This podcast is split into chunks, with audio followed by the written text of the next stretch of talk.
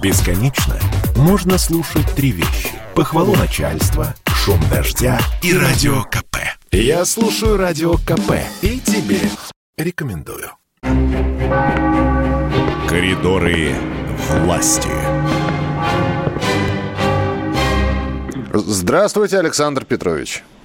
Всем привет. Привет, Миш. А, начну с того, что в Хабаровске сейчас проходит необычный форум. Он посвящен процессу 49 -го года. Э, и тогда, в декабре как раз вот этого 49 -го года, именно в Хабаровске проходил суд над группой 12 бывших военных японской квантовской армии. Угу. Вот. И обвиняемым инкриминировано создание и применение бактериологического оружия в годы Второй мировой войны. Так вот, почему я с этого начал? Потому что э, э сегодня э, как раз вот этой теме э, был посвящен, ну, скажем так, взгляд Владимира Путина еще один на еще раз Путин взглянул на историю и при, предложил или призвал препятствовать искажению истории Второй мировой войны. Э, Владимир Владимирович отправил участникам вот этой международной научно-практической конференции форума «Хабаровский процесс», он так и называется, «Исторические уроки и современные вызовы». И в этой телеграмме, в частности, говорится, ваша представительная встреча имеет особое научное и, конечно, практическое звучание. Обсуждение событий тех лет основывается на фактах и архивных материалах.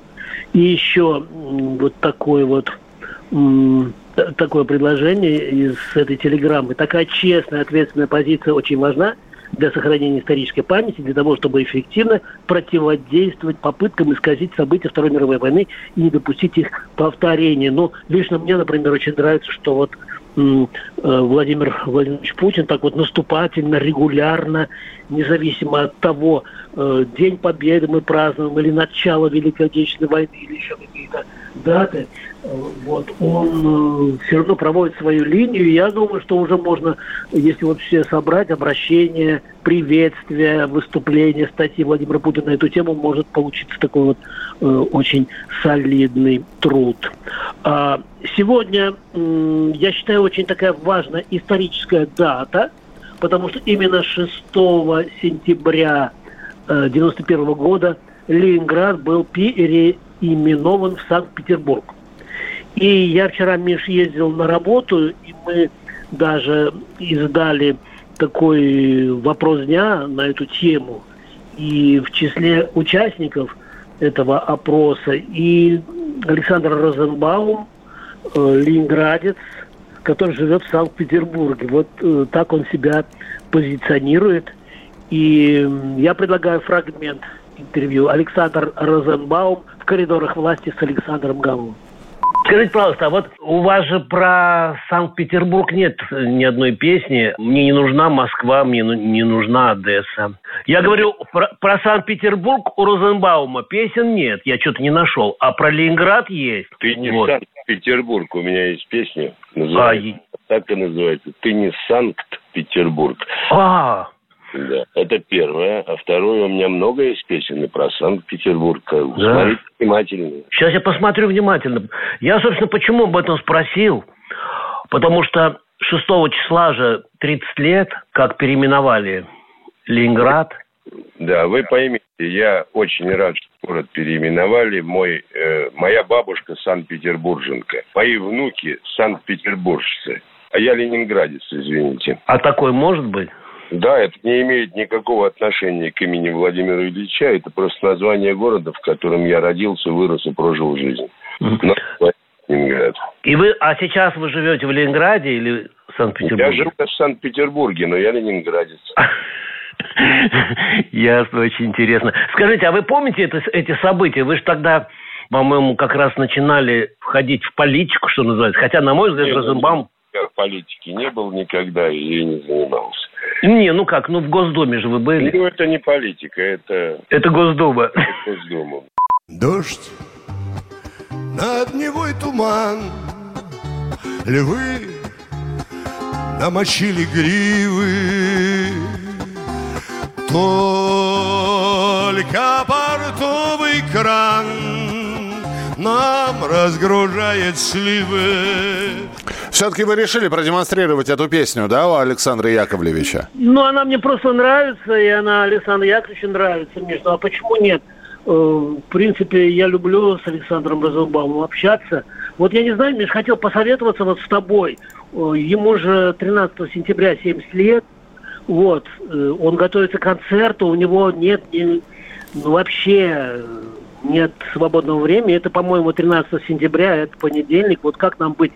Заранее звонить или, или просто вот или взять э, что-то из наговоренного. Кстати, вот сегодняшнее интервью можно на сайте kp.ru по почитать. И сегодня в газете, кстати. Вот, Миш, подумаем, да, вместе, как вот 13 в понедельник отметить, ладно? Хорошо, хорошо. Ну, во-первых, заранее не поздравляем, а, наверное... А все... я не поздравляю. Нав... Наверное, 14-го позвоним просто и, э, и поздравим, ну, и, спро... и спросим, как концерт прошел. Ну, давай так, да. Он в Октябрьском э, концерт, э, в зале в Октябрьском дает большой. Я просто с уважением к нему отношусь, давно с ним знаком, и мы так периодически пересекаемся, и я счастлив, что он берет трубку и отвечает на вопросы. Вот. Нужно ли в России еще что-то переименовывать? Вот на этот вопрос, кроме Александра Розенбаума, отвечает космонавт Александр Волков. Это можно и на сайте сейчас посмотреть. И, и, и в газете в сегодняшней. Антон Немцов, директор по маркетингу компании э, «Битривер», сын Бориса Немцова, Семен Альтов, писатель сатирик, Геннадий Онищенко, депутат Госдумы, Валерий Трапезников, э, рабочий депутат, бывший, правда, рабочий, бывший депутат, но хороший эксперт, Юрий Лоза. Вот, кстати, Юрий Лоза, да, он говорит, что в Москве куча улиц с бессмысленными названиями советской эпохи. Пятая индустриальная, шестая большевистская. У некоторых даже были красивые названия раньше, исторические. Давайте их вернем. Либо дадим имена современных героев, которых у нас уже немало. Так, еще, знаешь, Миш, вот мне так кажется, что мы на выходные, собственно, выпал Петербургский экономический, ой, господи, что я говорю, Дальневосточный экономический форум. Смешались форумы а. воедино, действительно, их очень ну, много, да, в последнее время. Я очень внимательно, я очень внимательно наблюдал за этим событием, и я очень доволен, что я наконец-то взял интервью у своего давнего героя, который всегда бросал трубку, отказывался, я не могу, ну и так далее. Это Сергей Даркин, Сергей Михайлович Даркин, а, в недавнем прошлом губернатор э, Приморья. И поэтому я думаю, что мы сейчас с удовольствием, кто его помнит, знает, э, послушаем. Экс-губернатор э, Сергей Дарки, он сейчас возглавляет, он президент очень солидной инвестиционной компании, которая инвестирует в Дальний Восток. Сергей Даркин в коридорах власти с Александром Гамовым. Сергей Михайлович, здрасте, это Гамов Александр из Москвы, из Комсомолки. О, Александр, здрасте, да, привет. Да, буквально пару вопросов.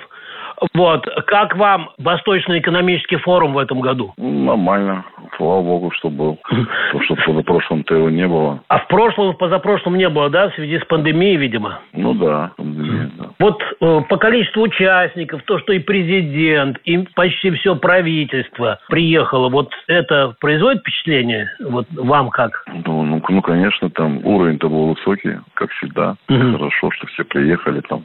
Всегда полезно для территории. Скажите, а почему такой вот еще со времен Даркина такой вот поворот федерального центра именно к Дальнему Востоку? Что, ну просто вот лю- э, критическая масса людей стала уезжать или что, или как?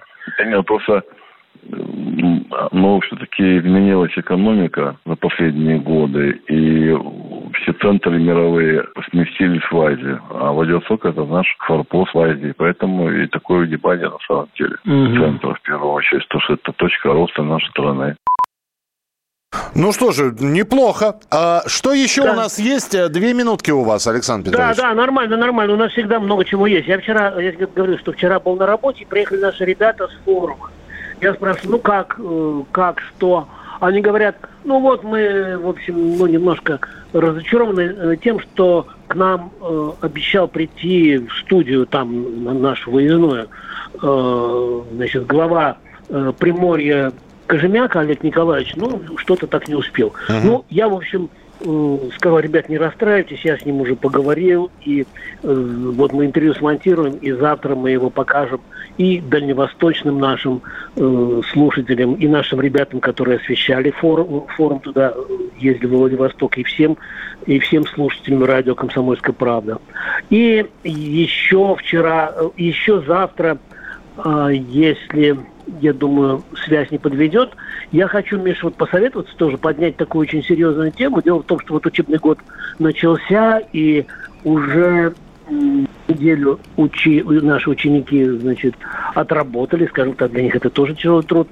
И уже приходят э, такие сигналы насчет того, что питание так. школьное не всегда качественное и не везде качественное. И даже был случай отравления. И я решил, значит, вот в завтрашнем в нашем выпуске, э, хотел сказать, номере, ну, в принципе, у нас тоже номер. Поднять вопрос, тем, да, поднять вопрос да, детского питания в школах. Конечно, детского школьного питания, потому что э, президент, как мы все помним, э, дал такое жесткое указание, что кормить бесплатными завтраками и вообще горячие, горячие обеды, горячее питание наладить в школах и, э, в общем, а, особенно вот э, младшим ребятишкам и Все тогда, всем да. детям. Александр да. Петрович, давайте завтра тогда про школьное питание и не только про него, а в рубрике «В коридорах власти» с Александром Гамовым в традиционное для встречи время. Оставайтесь с нами, это радио «Комсомольская правда». Коридоры власти.